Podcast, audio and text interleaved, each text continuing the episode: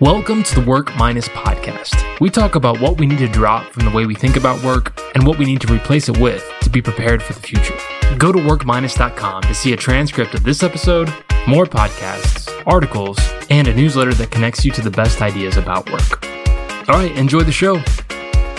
Well, welcome back to Work Minus, conversations to help you lead the way to a better future of work. Today, our guest is Randie Dial. He's the managing principal at CLA Indiana. Hi, Randie. How are you doing today? I'm doing great, Neil. How are you? Very good. I was introduced to you because I went to an event where you were speaking about the importance of building a good work culture. And I was really struck by the way that you at CLA Indiana have, have really focused on a people first culture. So I want you just to start, introduce yourself, a little bit about your company and about what you do.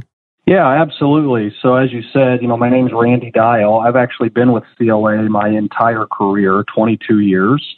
Uh, born and raised here in Indiana in a small town. I'm a Ball State graduate. I got lucky enough to kind of land an internship with this firm.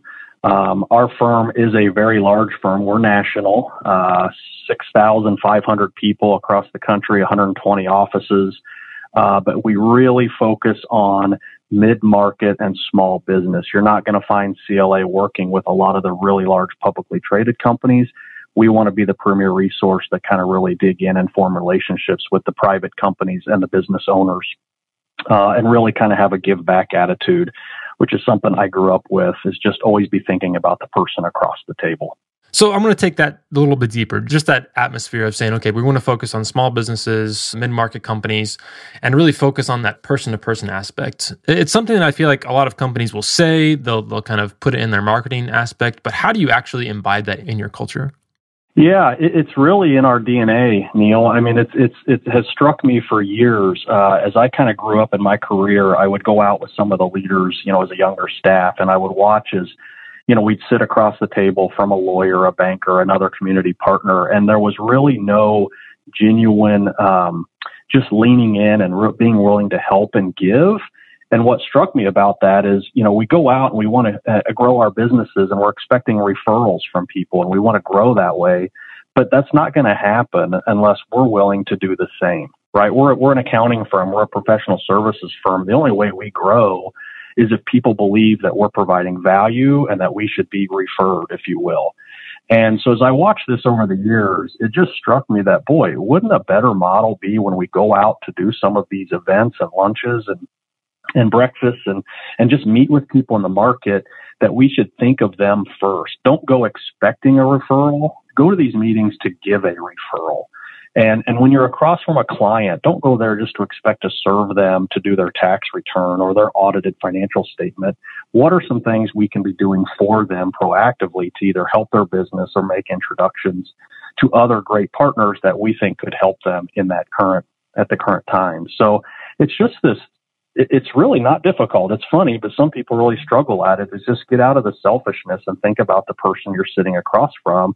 And when you do that, it just transforms the relationship. And you just see this, it just comes back full circle, I guess is the best way to say it. Yeah, you know, I, I, love that a lot. When, when you talk about being proactive, you mentioned, okay, looking for ways you can give referrals to clients and, and help them out. What are some of the ways internally you've helped to build that culture? Because, like you said, it's for whatever reason, we can get into this too. It doesn't seem natural to always want to give in those relationships. So, what are the things you encourage with with your team, with your sales team, to help them to adopt this mindset? Yeah, I mean, we're constantly talking internally. You know, we call something, uh, we call this concept internally seamless. Seamless is getting out of the mindset of, hey, I've been a tax professional, as an example, for 20 years, and I'm a tax person. And, and it's just teaching our people and having discussions around no, you're not a tax professional. You're a CLA professional and you are going to lean in and work with these clients in a way that helps them outside of your specific area. Clients are looking for that more than ever today. They want a professional that has their holistic picture in mind, not just someone to come in, sit in a conference room and knock out a tax return or an audited financial statement. And so as we kind of grow our people now, they come into CLA and they are not hired any longer as a service specialist. They're hired as an industry specialist. We're going to grow them into a manufacturing consultant or a construction consultant or a nonprofit consultant and on and on. And the way we've transformed the way we grow people is through that. It gets them out of this mindset that I'm a tax person or I'm an audit person They get a holistic view of an industry and they're going to bring every seamless opportunity to the clients in that industry, if you will. Yeah. Let's take that to another level. You're talking about a holistic picture uh, of what's going on. I'm not a tax person or an audit person. I, I'm, I'm understanding this whole view of what's going on. Do you feel like that's a trend that should be there across other industries aside from just tax professionals? Like, what are some other ways that that as we look at businesses, as other people listen in, they can teach that and imbibe that in their own culture? Yeah, absolutely. And this this could be relevant across any type of business. What what I what we've done here is say, look, if you're a business owner in, in central Indiana today, you're struggling with succession planning. You're struggling with looking for acquisitions. You're struggling with cybersecurity. You're struggling with you know, on and on and on. You could just keep naming things that businesses struggle with. Well, here's the problem with that. These businesses are so busy day to day in their own business, they don't have time to think about these things. That's the message our team is getting and saying, look, when you meet with the CEO or the owner or the CFO, think about these things because you know they're struggling with them and they need help and they don't have time to deal with it. So we can be a provider to come in and just listen and offer help. And maybe we can connect them to some attorneys where they need help. Maybe we can connect them to some insurance individuals where they need help. Maybe we can uh, connect them to bankers that need where they need help. And and just getting this holistic, community-minded um, approach to serving our clients. And that is what we've taught. And our younger people stepping into the firm, that is what they're being taught. Just a holistic consultant provider. Well, let's bring it into the future of work, the topic we're always talking about. Why do you think this strategy of being people first, being seamless, seeing yourself as an industry expert, how is that going to benefit uh, both your organization and the people you have working for you as things change so much in the next 10 to 20 years? Yeah, absolutely. Uh, you know, first and foremost, uh, the individuals joining now, stepping out of school, they are expecting a different career experience than what we did 20 to 30 years ago when, when I stepped into the firm, I had this mindset is, you know what, I'm going to go for the top. I want to be a partner. I'm going to serve my clients in the service area that I've, the firm has put me in. Today, that's not necessarily the case. These individuals joining the firm are looking for a more inspired career. They want to be able to experience industries. They want to experience different service offerings. They don't want to be pigeonholed early in their career. And so our inspired career model does just that. It's helping our people step into a very large firm and get to do what they want to do. We give them a rotation and an experience during their first couple years, and then we allow them to tell us, what is it you like? Do you want to be a manufacturing industry tax person? Then we will build your career around that. Do you want to be a nonprofit outsourced CFO bookkeeper? we will build your career around that. So we're giving the people the keys to their career, which I think is really neat. And what happens with that is they feel a little bit more empowered. Your retention goes up and we're able to retain a lot of the talent stepping into the firm. And it just kind of helps you continually grow and they feel more confident with optimism because they're becoming more of a holistic expert versus being pigeonholed into one service line like we kind of all were back when we joined. Yeah, yeah, absolutely. Talk about retention a little bit more because that's a key topic for a lot of leaders that are out there trying to look towards the future. How do they keep the good talent that they have? What's been your experience as you as you talk to other professionals, other companies? Why do you feel like this strategy is helping you with retaining good talent?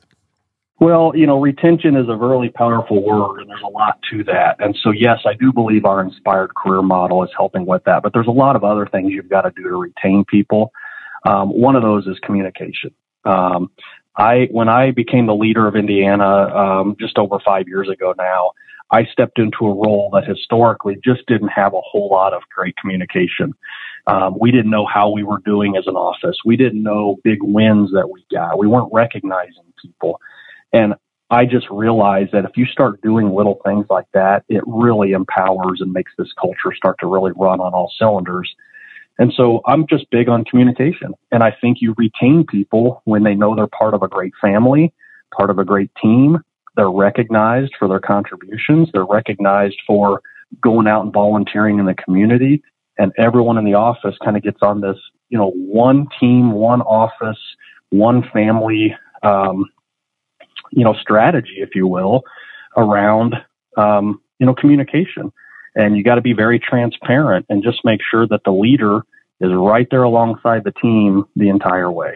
And so I think retention has really been great here because of those things, not just the career strategy, but just making sure we're looping in a lot of our people around the communication and transparency.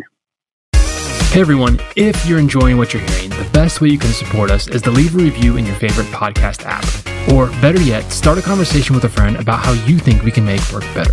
Thanks. I want to talk to you about your specific career and coming to the place you're at now. You have the the distinction of, you know, growing up inside a company and then taking on a lot of huge leadership responsibilities with that.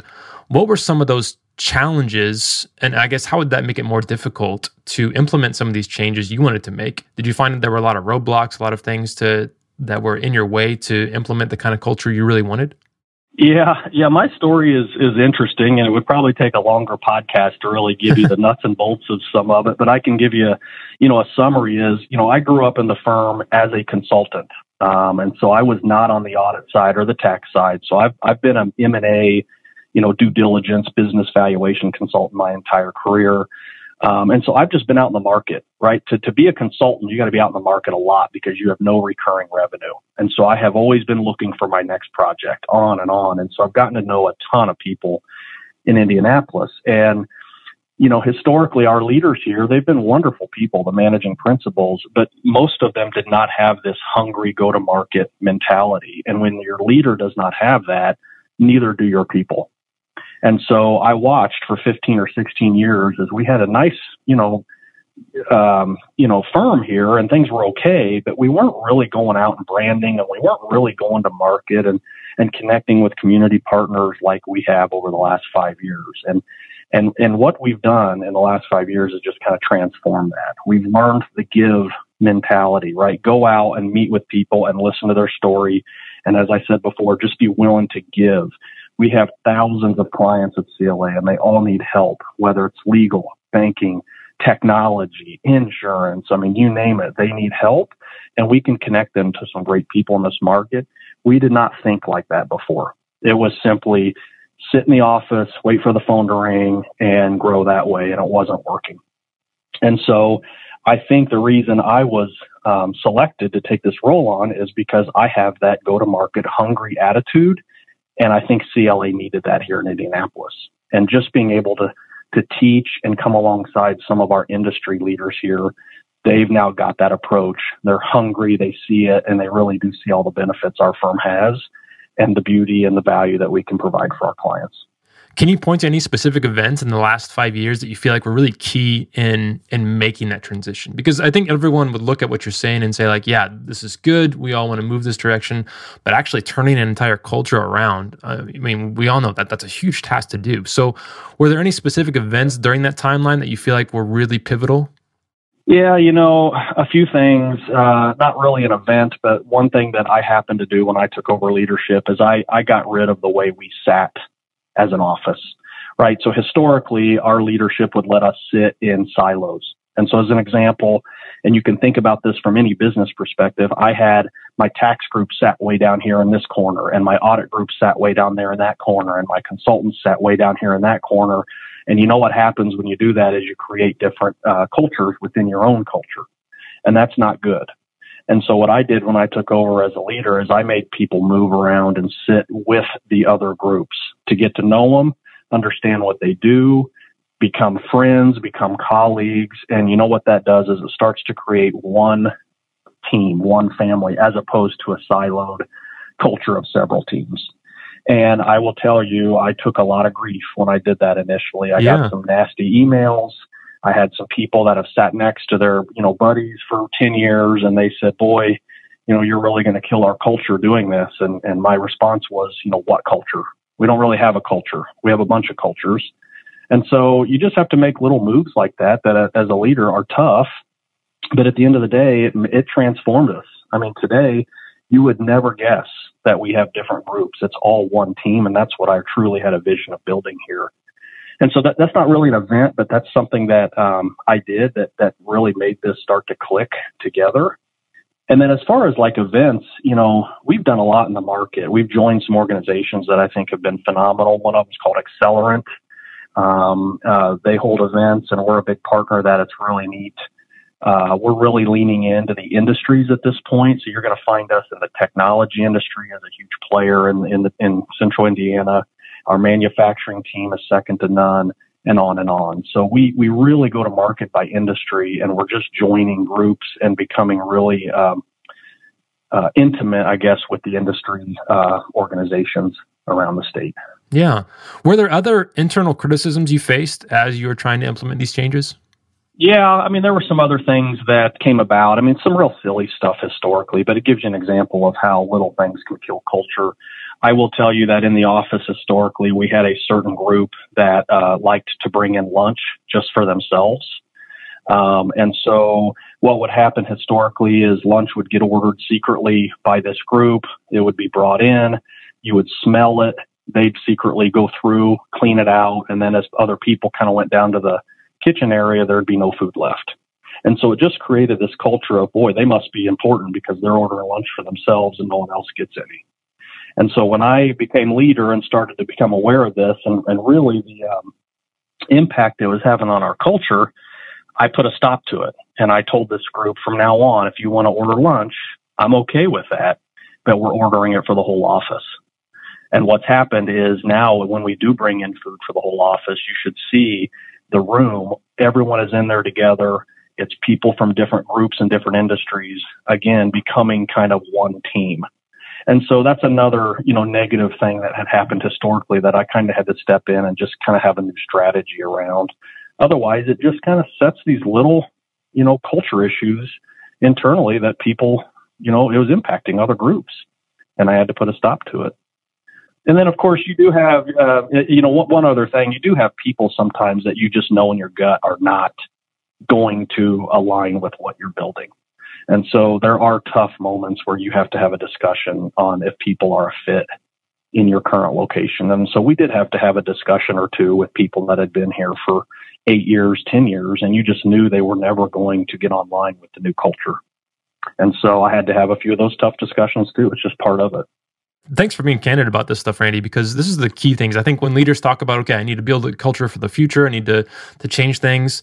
Like it's one thing to talk about it, but these are the specifics that people need to go through, and they have to realize that there, there are really difficult conversations you have to have. There are criticisms you're going to face, and to keep that that focus in mind in, in the future is really important. So, thanks for sharing all these things. Oh, you bet. Yep. When I look at what you're saying here, I look at the future of work. We say the future is, is very human. We want to be able to connect with people, build a lot of empathy. Uh, you've talked about communication, about the importance of just telling people what's going on, recognizing uh, people for doing great things, inspired careers, helping people to realize what they want to do integrating your workplaces stuff as simple as as eating together as sitting together sitting with the right people all these things i think when we think about the future of work we think about okay a lot of automation a lot of technology but i, I really like the way that you all have have embraced the human side of it and say okay if we're going to work better together as humans we can embrace technology but we really need to focus on how we we connect as humans so hats off to you guys for doing a great job i know it's not always been easy but it's really really inspiring yeah, well, thank you. Yeah, I, uh, technology is going to continue to uh, evolve and grow, but at the end of the day, I do believe the firms and companies that are going to win the battle uh, going forward are the ones that connect with their people and their markets uh, the best. Absolutely. Tell us a little bit about the technology side, though, uh, in terms of what are some essential tools that you've found to be helpful as you try to take this people first culture both to your clients and internally? Are there tools that you're using now that are really helpful in that on the technology side? Well, you know, working for a large professional services firm, the technology internally, um, you know, a lot of what we use won't be relevant to the external market, but we're just, it's, it's continually evolving. I mean, I can't tell you how many new technologies continue to come out every year within our own firm to help us do things quicker, more efficient. We now have hired data scientists, right? So we've hired people to come in and harvest data within our own networks uh, that we can then look at, frame, and then go do better consulting with our clients, right? So if you think about, I'll use the trucking industry as an example. Think about these trucking companies out there. Um, they typically don't have the most robust technology if you can show them some data and dashboards that quickly show them how safety records, how their gas mileage, how their, um, you know, turnover, these things are really impacting, um, you know, their business, the better they're going to become. And so our firm is now trying to use technology to harvest some really neat metrics within industries that we can then take to these companies to help them excel even better. And again, it's stuff that these companies just don't have time to do. Uh, the data's there, but again, it just takes time and the right technology to harvest. And so I think that's the evolution we're going to start seeing as companies want to see more robust technology within their own shops so they can see this data quicker and more real time. And so I think that's where we're going. But again, there's a human element to the entire piece. There has to be someone to help you do it, connect to it, deploy it, execute it. And that's where I think this human element is never going away. There's always going to be connection. Yeah, absolutely. So, Randie, we end all of our episodes. We talk about work minus something. We, we try to say, okay, we're, we're trying to eliminate one piece to replace it with something else. So, when you look at when you took over this role five years ago, how would you summarize what you've done in the last five years in terms of what's the one thing you've you've tried to eliminate from the workplace to make it a better place? I would say the one thing that I've helped eliminate is just uh, I'll just call it a ba- uh, the barrier, and, and the barrier to me was just connecting people to people. I mean, I, I think what we've done here, it's we're going to market, we're branding, all this stuff's great. I think that my number one achievement when I look at it is when I look around this office and I see our people, I I see where they were six years ago, and now I see where they are now, and you can just tell they're more inspired, they're more confident, they know they're having fun, they're part of a great firm. That's the biggest joy of my role here. Not the revenue and the growth, all that stuff's great. It's just watching our people and seeing the impact that I've been able to have on their lives. That's great. Randie, thanks so much for being on the show. We appreciate learning from you and what you're doing. If somebody wants to get in touch with you more, where should they go? Uh, they can go to our website, claconnect.com, if they want to learn more about our firm. Uh, they're welcome to email me at randie, R-A-N-D-I-E dot dial, D-I-A-L at claconnect.com, or they can certainly uh, reach out to you and, and you can put them in touch with me. Sure. Awesome. Well, thanks, Randie, for being on the show and sharing all your insights with us. I really appreciate it.